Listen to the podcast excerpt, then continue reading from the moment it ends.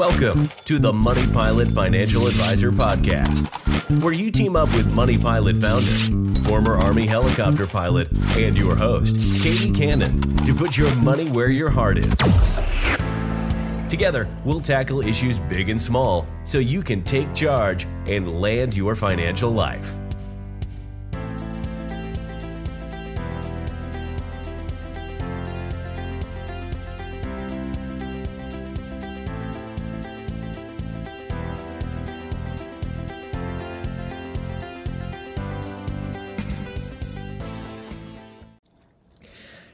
And welcome back to the podcast. Today, we're going to talk about healthcare when you leave your job. So, what's the deal? When you separate from military or federal employee service without a retirement, or a family member leaves a current job, you lose your health care associated with that employment. Now, remember, if you're retiring from the military or federal service, you usually qualify for coverage under TRICARE or FEHB.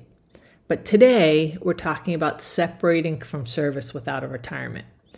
You may qualify for Medicare at age 65, but leave your job before that, and you can find yourself without health insurance. If you're jumping from one job right into another, you may be able to get health care immediately at your new job with no loss of coverage. But if you have a gap in employment, either because you're taking a planned break or you're still job hunting, you can find yourself without. Now, healthcare is not cheap. And if you're healthy, safe, and take good care of yourself and your family, you may be tempted to go without healthcare coverage, especially if you never get sick. I have one word for you don't. Don't skip on health insurance, even for a short time. Being hit by a car and becoming seriously injured, or you need an appendectomy, or even just miss that last step at home and break an ankle, and it could cost you thousands of dollars in medical bills. And it could go quickly higher if you need surgery or any kind of ongoing rehabilitation. So let's take a look at your options and the costs, including a recent change that may make healthcare coverage more affordable for 2022. For our active duty military and reservists that are covered under TRICARE, if you separate without a retirement, you qualify for the Continued Healthcare Benefit Program, or CHCBP. the service member can get up to 18 months of coverage and eligible family members up to 36 months. The Continued Healthcare Benefit Program coverage is very similar to TRICARE. The deductibles and cost shares are relatively low, but the quarterly premiums can be kind of shocking if you're used to free or low cost healthcare premium for an individual is about $6,000 a year if you're single. For a family, it's a little over $16,000 a year. And you can get more information from TRICARE's website, and I'll put a link to that in the show notes. If you're a separating federal civilian employee, you can qualify for temporary continuation coverage, or TCC. This is a continuation of your existing FEHB policy for up to 18 months for you and up to 36 months for qualifying family members. You'll receive the same care as your existing FEHB policy, but at a higher cost. TCC enrollees must pay the full premium for the plan that you select.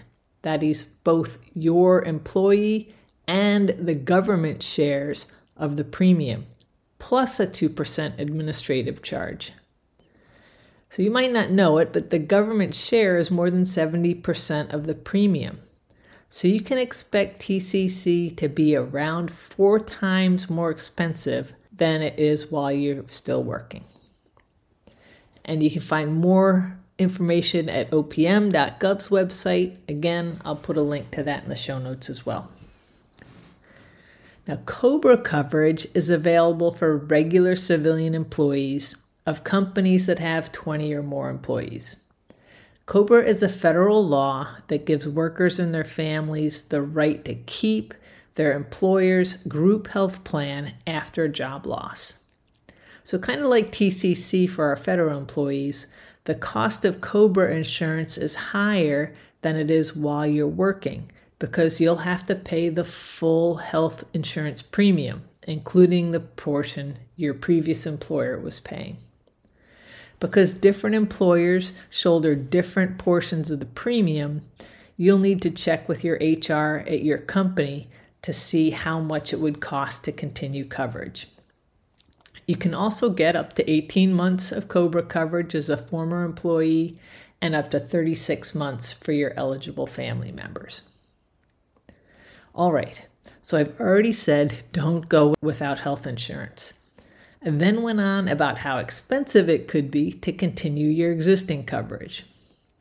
Are there any other options? Yes, and the place to go to explore these is the Healthcare Exchange at healthcare.gov. There's a lot of good information, so you can get the whole lowdown there. If you want an idea of the plans, the costs, and the possible premium tax credits that can greatly reduce your overall costs, go to the website healthcare.gov, click the search box at the top of the website, and enter Preview Plans.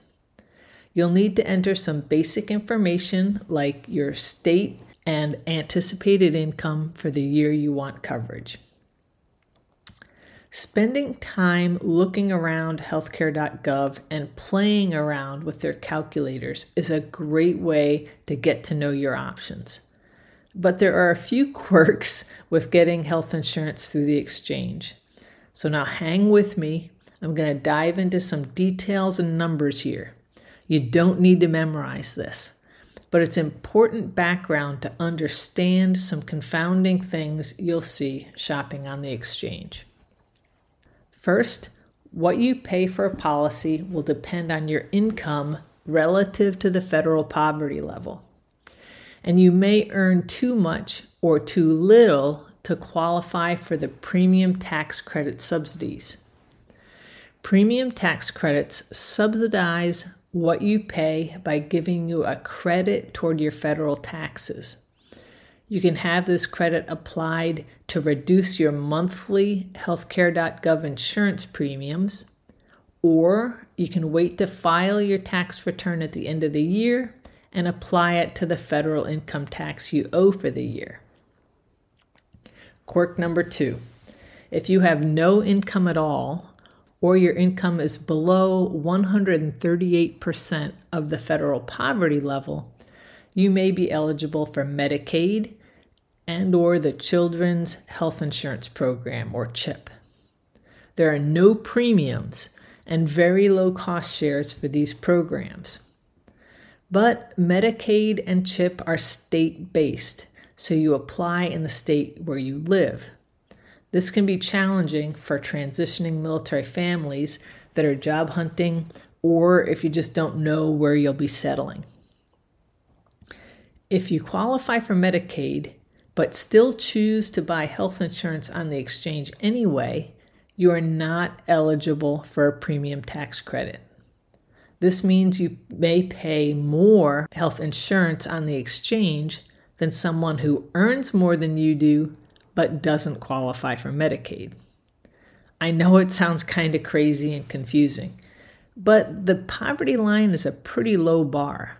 If you work part of the calendar year before you transition, or you or your you or your spouse can find work at least part time, you will probably earn enough to qualify for an exchange policy and a premium tax credit. Okay, quirk number three you can earn too much for the premium tax credit. Normally, if you earn more than 400% of the federal poverty line level, you are not eligible for a subsidy. But for 2022, there is an exception. For this year, if you earn more than 400% of the poverty level, your premium tax credit begins to phase out. But unless there's a change in 2023, it will revert back to being a cliff.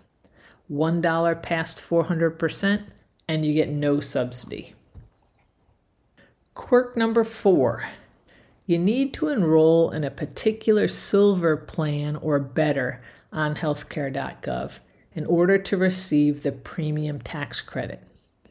Lower bronze level plans don't provide as much coverage and have a lower sticker price, but it's very possible that you will actually pay less for a better silver plan with a premium tax credit subsidy than you would for a bronze plan that does not qualify for the credit. Okay, a couple more pointers when shopping around on healthcare.gov. Your costs and eligibility for the premium credit are based on your expected household income for the year you want coverage. So your 2022 healthcare insurance costs are based on your 2022 income which may or may not match your estimate. So, making your best guess is important, and healthcare.gov has an income calculator to help you. And when you input your household size, count yourself, your spouse if you're married, plus everyone that you'll claim as a tax dependent, including those who, that don't need coverage what happens if you choose to get insurance through healthcare.gov and then your income ends up being different than your estimate for the year? It will be reconciled when you file your taxes after the end of the year. If you received more premium tax assistance than you should have, you'll need to pay it back at tax time. If you should have gotten more credit than you did, it will reduce your taxes that you owe Uncle Sam.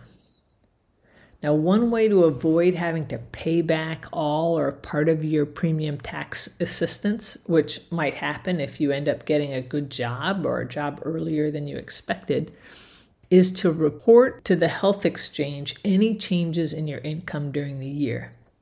Exchange could then decrease the amount of the premium tax credit you receive for the remainder of the year.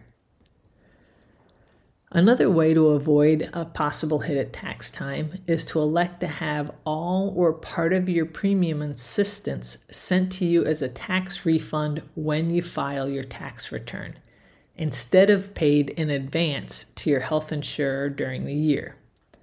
In other words, you pay the entire amount out of your own pocket during the year and then are reimbursed by the amount of premium assistance you qualify for at tax time. Okay, if you're still with me, you're doing awesome. I know this can be overwhelming, but choosing healthcare coverage wisely while you're in transition can keep you covered without paying more than necessary. So let's do a quick review of choices and where to go for more details. Military, separating from service without retirement, are eligible for the Continued Healthcare Benefit Program. Program details are available on TRICARE's website. It's very good, nationwide coverage with a simple set premium. The downside is the cost is high. Federal employees separating without retirement qualify for a temporary continuation coverage, or TCC. You get the same coverage and cost shares as the FEHB plan you choose but you have to pay the full premium, which is about four times what you pay as an employee. For more info, go to opm.gov. Regular civilians that lose or leave their jobs at a company with 20 employees or more can continue your workplace coverage thanks to the COBRA law. You will need to pay the full premium, including what your employer has been paying for you and an administrative fee. Your HR department can tell you how much that would cost. So it's the same coverage you had, just at a higher cost. And for all three of these temporary solutions, the service member or employee can get 18 months of coverage. Eligible family members can get up to 36 months.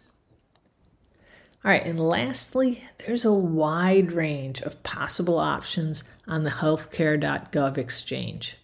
Costs, options, and possible help with premiums will depend on where you live, how much your estimated income for the year will be, and your family size.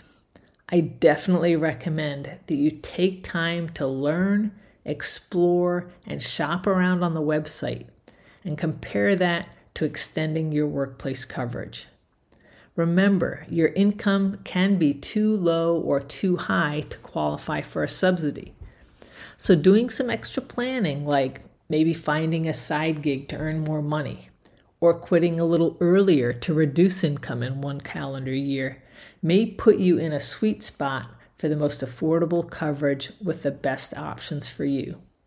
Try plugging in different possible incomes into the healthcare.gov website to see what might work for you. And remember, if your actual estimated income is off, it'll be reconciled when you file your income taxes at the end of the year. So be as accurate as you can. You can also shop around with different health insurance companies or brokers outside healthcare.gov. If you'll be earning too much for an exchange premium tax credit, you may find a cheaper alternative directly from an insurance company. And lastly, don't go without health insurance. One unforeseen accident or serious illness could literally bankrupt you. Then good luck landing a mortgage or renting an apartment, getting a car loan, or finding a new job. They'll all be checking your credit report. If you have money questions in your military or federal employee career, transitioning out, or going into retirement, reach out. I love helping you succeed, and we'll talk with you again next week. Thank you for joining today's podcast. Like to find out more? Visit us at moneypilotadvisor.com. Let's team up and land your financial life.